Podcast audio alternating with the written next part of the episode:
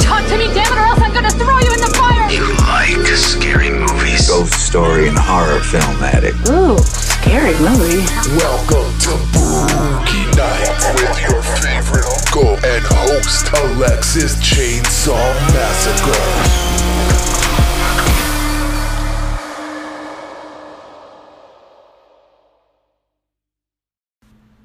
Hey y'all, welcome to Boogie Nights. This is your favorite uncle and host, Alexis Chainsaw Massacre. I'm actually off my home base this weekend. I'm dog sitting for my sister, so I'm sitting here with my dog niece Molly. She's the jam and she's wagging her tail right now as I say her name. Good girl. I am so very happy to be talking to you guys. I just got back from Walmart and I swear to God, one of these days I'm gonna get a fucking arrested there. I can understand the older and older that I get why there are so many arrests at Walmarts because people act like fucking zoo animals. I can't even begin to tell you how angry I get in there. That's why I try to make a point to not go very often. But, you know, a couple times a year I need to go for kind of a one stop shop thing. And you kind of have to evaluate do I want to make several trips in a bunch of traffic or just deal with a bunch of Walmart traffic at once? So that's what I opted to do today. Not sure it was a great choice, but now I'm back and ready to podcast with y'all and gonna be cracking drinks here pretty soon. So I know it's been a little bit since the last podcast. I know last I talked to you guys about Ju-On Origins. I've actually watched a bunch of cool shit since then and kept thinking, oh, this could be a podcast, this could be. But a big issue is that I have kind of a goldfish brain. So I would see a movie and be like, yeah, this is fucking awesome. I'm going to talk about it in the podcast. And then really forget what I was going to say on the whole matter. So on to the next one, on to the next one. Just so can give you an idea of what I've been watching since Ju-On Origins. Let me think here. I watched this one really shitty horror movie on Shudder called The Shed. It was a terrible vampire movie. It was funny at points, but otherwise not really worth watching. If it was funny the whole time, I would have been all about it, but it, it lost my interest towards the end. I mean, it's called The Shed for Christ's sake. But that's the whole reason I watched it because it was like, oh, The Shed, that's fucking hilarious. I love it. So that wasn't a very good one. Another one that I watched was called Relic. That came out this year. That was definitely a slow burn type of big twist of an ending. I would definitely say give that a watch. I do believe, well, you can get it on Amazon for rent, but I got that good old Fire Stick that streams shit. So that's a good watch. Another one that I watched was called The Lodge, and I thought it was going to be kind of dumb based on the little mini trailer that they show on Hulu, but that actually really had me feeling some type of way at the end. And I watched videos on YouTube about ending interpretations. I did the same with Relic too. And with The Lodge, and I forget their names, I apologize. They're two European directors of some sort. And they just kind of push the boundaries of directing, kind of like Kubrick did, but not as much of an asshole. And really has the actors get, hey, if you want, if I if I want you to be cold, get in that bucket of ice, motherfucker. So something to be said for that to add uh, authenticity to a movie. But The Lodge was great. Definitely watch that on Hulu. Actually, out out of the same wavelength of these two directors, I watched another one of their movies. Oh shit, this is terrible. It's either called Good Night Mommy or Goodbye Mommy. I'm gonna opt with Good Night Mommy, but it's all in German. So unless you're fluent in German, you're gonna need subtitles. So that's why I haven't finished it yet. Again, me falling asleep is no reflection on the quality of a movie, but I just get, you know, so cozy, so concentrated on these subtitles, and then I'm out and Bob's Burgers is on. I'm like, oh, fuck. So I need to finish that one, but so far, so good. Definitely pretty creepy. I'm sure I've watched more since then too. I know I've been watching, rewatching some good ones like Beetlejuice, because it's getting getting to be that time, you guys. It's the most wonderful time of the year. Yep, fuck Christmas. You know what? I was pissed actually. I was at some store the other day. I think it was Sam's Club. They had more Christmas shit in the aisles than they did Halloween. That's bullshit, man. Don't agree with that. So those are the, probably the best things I've watched as of recently. Definitely give all those a watch. I also finished up Ratched the other day. Um, I don't really know that that's as much of a horror show, but it is made by the same dudes that do American Horror Story. And for those of you that aren't familiar with One Flew Over the Cuckoo's Nest, it's a prequel to that with the infamous Nurse Ratched, played by Sarah Paulson. May end up doing a podcast on that at some point, but I'm just gonna leave it at watch it. It's fucking awesome. Made me cry a little bit, but that might just because I'm fucked up in the head. I don't know. But what I wanted to talk to you guys today, I want to talk about the movie Antebellum. It just dropped in the U.S. September 18th, I do believe. You can watch it. I know you can rent it on Amazon. However, I got the streaming Fire Stick, found a pretty awesome stream. Before I say a damn thing, if you haven't seen a trailer, if you haven't read a bunch about it, I would suggest leave it that way. Because I went into it knowing very little about the movie, and I think I was a lot more pleased with the outcome. So I'm gonna leave it at that because you know my thoughts on trailers. I love them and I hate them at the same time. They ruin a lot, a lot of shit. So I don't know what Antebellum trailers are like because I haven't seen them, but don't watch them if you haven't. It's better with this movie going into it knowing as little as possible. Another thing I'd like to say about this movie is it's not a horror movie. I know you're probably thinking, isn't this a horror podcast, you dumb bitch? Why are you talking about it then? Well, that's a good question. It keeps getting labeled as a horror movie, and that was one thing that I did hear about the movies that the directors weren't really crazy with that labeling of horror, and I could see why, because it's more. It's definitely there. It could be a lot of things. If I had to pinpoint it to a genre or two, it would be thriller meets social commentary. So, and I guess you could make a similar argument for Get Out, but Get Out actually has elements of horror in it. Antebellum has horrific things that happen to people because the movie at, at times is about slavery before the Civil War. But to call it a horror movie kind of cheapens the slave violence because that's not horror in the sense of you know, horror. It's the horror in the sense of people are fucking horrible and history was horrible. So I think to call it a horror movie kind of cheapens all the terrible things that slaves went through. So I've said my piece there. Definitely thriller versus social commentary, if I had to put a label on it. If you hear a bunch of that's just the dog. She's all excited. She's like, "Oh, I want to talk about horror too." Yeah, who doesn't? It's fucking awesome. That's why it makes the world go around. Fun fact for all you horror fans: I actually read an article the other day that um, people in this quarantine situation have dealt better with it if they're horror fans because horror fans are more resilient people. Look, that's interesting. I said, I, of course, I agree with it, but really thinking about it, yeah, I mean, we we've watched these these movies our whole lives. We know how to prepare ourselves for any fucking terrible situation. So when the quarantine came, we are like, yeah, we've seen 28 Days Later. We've seen Dawn of the Dead. What you got now? So that was a little fun fact I wanted to share about you guys. Share with you guys. Shit. So, Antebellum, maybe I'm stupid, I don't know. I actually had to look up what Antebellum meant. So, I'm going to save you f- feeling stupid too. I'm going to be your walking dictionary. Antebellum is pretty much a general term for before the war and mainly before the Civil War. So, that makes a lot of sense in terms of the plot. Now, I'm only going to give you a very bare bones version of the plot because, as you know, I really hate giving spoilers. And this movie has so many little Easter eggs in it that I would hate to spoil anything. So I'm just going to tell you how it starts off. Excuse me. So it starts off. Actually, before I even say that, the directors of the movie were definitely hell bent on getting the same camera lenses that the movie Gone with the Wind which I found really interesting. And their whole rationale behind it was to tell the story, the side of the story that Gone with the Wind failed to tell. Which, if you haven't seen Gone with the Wind, it is a Civil War saga, but it's about a spoiled rich white girl. And it doesn't, you know, I mean, they're slaves, but doesn't really show them being mistreated. A lot of them enjoy being on the O'Hara plantation So it Gone with the Wind, while it's a classic, it essentially glorifies the Old South and slavery. It's on the Confederate side of the story.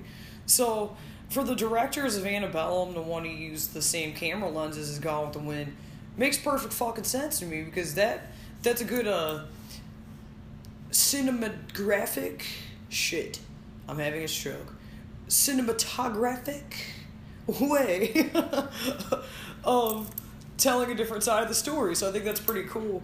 And actually, my husband and I we watched Gone with the Wind before watching Annabelle because he had never seen it before.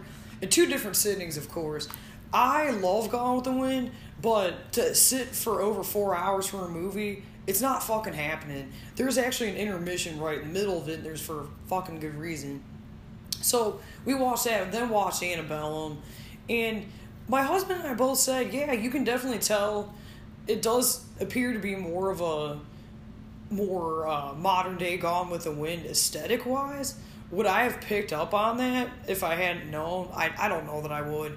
I'm not a super cinematography guru like that. So, but if you know that going into it, it does make sense, and they definitely do use some of the um like painting in and out of the scenes and similar camera angles as they do Gone with the Wind.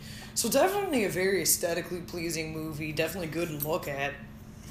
But so I, th- I thought that was an interesting fact. Sorry, I keep getting distracted by this stupid dog. Um, so the movie starts off with slaves, and there's these dickhead Confederate soldiers beating them around, you know, just doing horrible things to their slaves.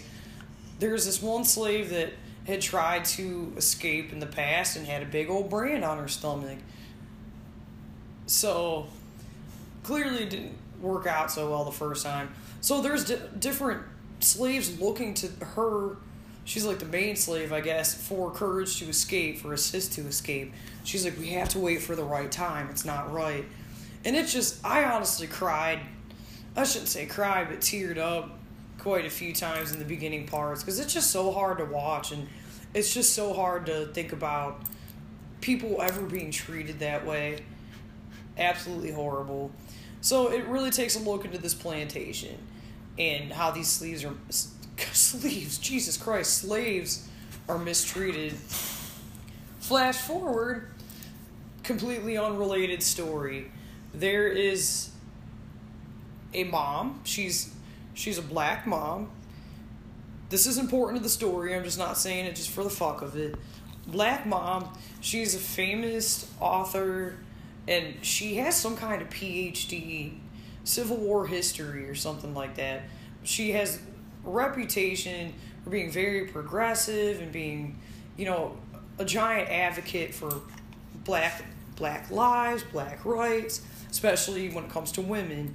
So, very busy lady, always writing, and they show her getting ready to go to this presentation where she's talking about one of her books, and she has husband, daughter, seems like a good little happy family. All is well. She misses her daughter. She goes to give this presentation, and then some strange shit starts happening. And I'm going to leave it at that.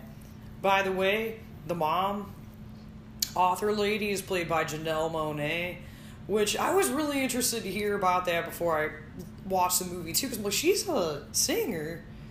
And not that people can't do both, but people can't always do both and i had never seen her in anything else so i was pretty excited because i do like her music and so i was interested to see how she was going to perform which i thought she did a fucking awesome job definitely believed where she was coming from but plot wise we're to leave it at that because i don't i don't want to spoil anything because it I, I you got you got to go through that journey, the twists and turns, and surprisingly enough, sometimes I will look at crit, uh, critic reviews before I watch a movie.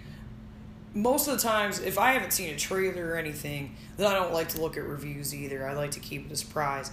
But I at least look at the reviews at the very end. And much to my surprise, Antebellum was getting super mixed reviews. I do believe on IMDb it was only a 5.5 out of 10, which let me tell you something. I've been watching a bunch of shitty Lifetime thriller movies lately.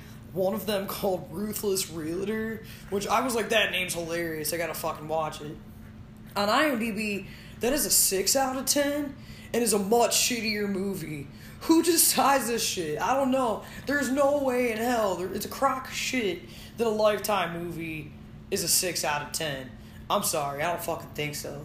And then Rotten Tomatoes, I do believe, was like 61 critic, 27 audience. So pretty opposing there. Or maybe it was the other way around, I don't know. But all over the place as far as reviews go. And from what I was reading, a lot of people's complaints were, oh, the, the twists were predictable. No, what?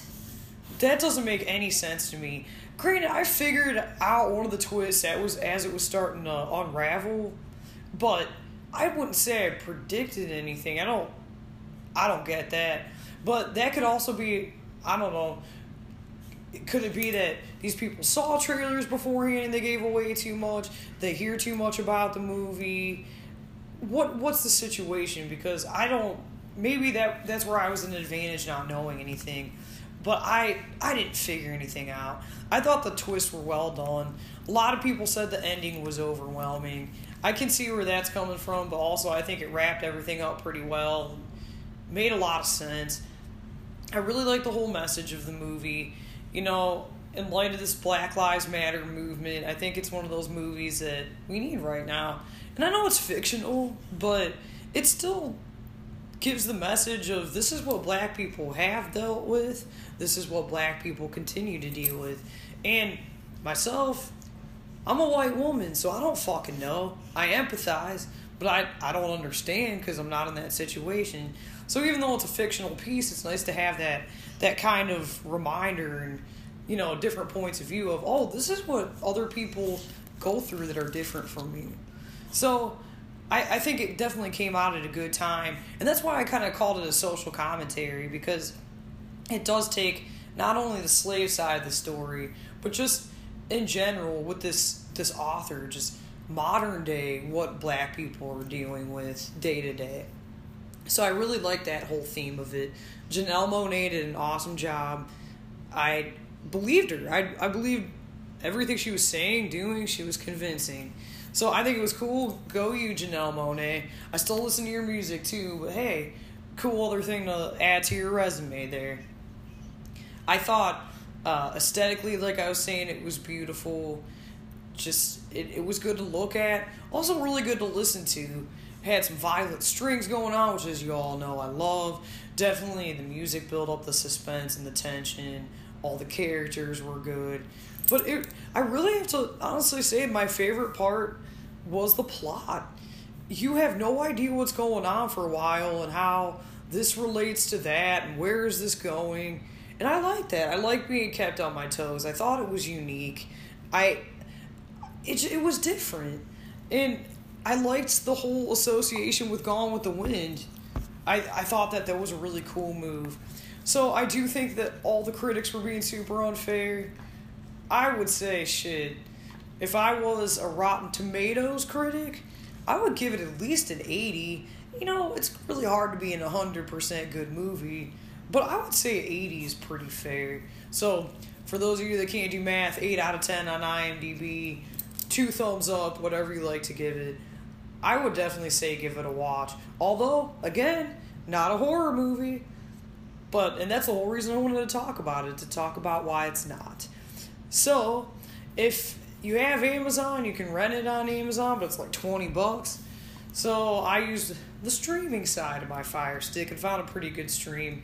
So, do what you do, or if you have, I don't know. I don't know what fucking movie rental things are out right now. Is Redbox still a thing, even? I don't know. That used to be my jam.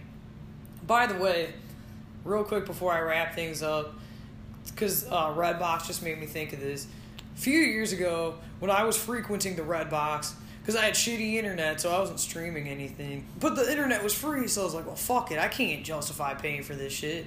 So I walk over to the Redbox, always getting horror movies. I saw this one movie called What We Do in the Shadows. Knew nothing about it. Oh, cool, vampires. Wow, what a pleasant surprise as far as a horror comedy is concerned. And now, even though it's been out for a minute, but the What We Do in the Shadows TV show is fucking hilarious. It's on FX. Definitely give that a watch. And I know in terms of what we got to look forward to soon, the House of Bly Manor is coming to Netflix pretty soon.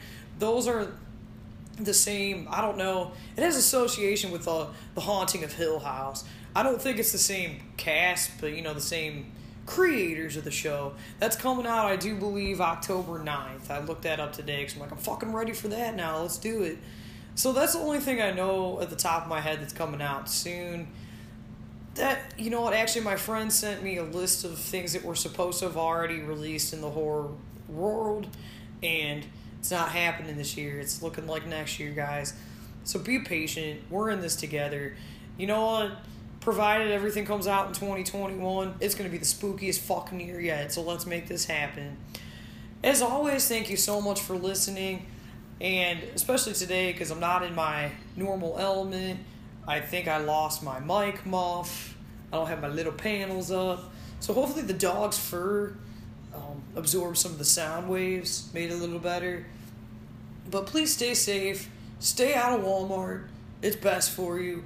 Watch Antebellum but more importantly, stay spooky, my friends. And if you want to follow me, follow me on Facebook, Boogie Nights with Alexis Chainsaw Massacre. I do have a Twitter up now, something along those lines. Same with Instagram. I think Instagram might be Boogie underscore Nights underscore podcast. Whatever. There's not too many other Boogie Nights podcasts. Y'all can figure it out. But thank you for sticking with me definitely appreciate it. If you want me to cover anything specifically, especially spooky time coming up, hit me up and let me know. All right. Peace, y'all.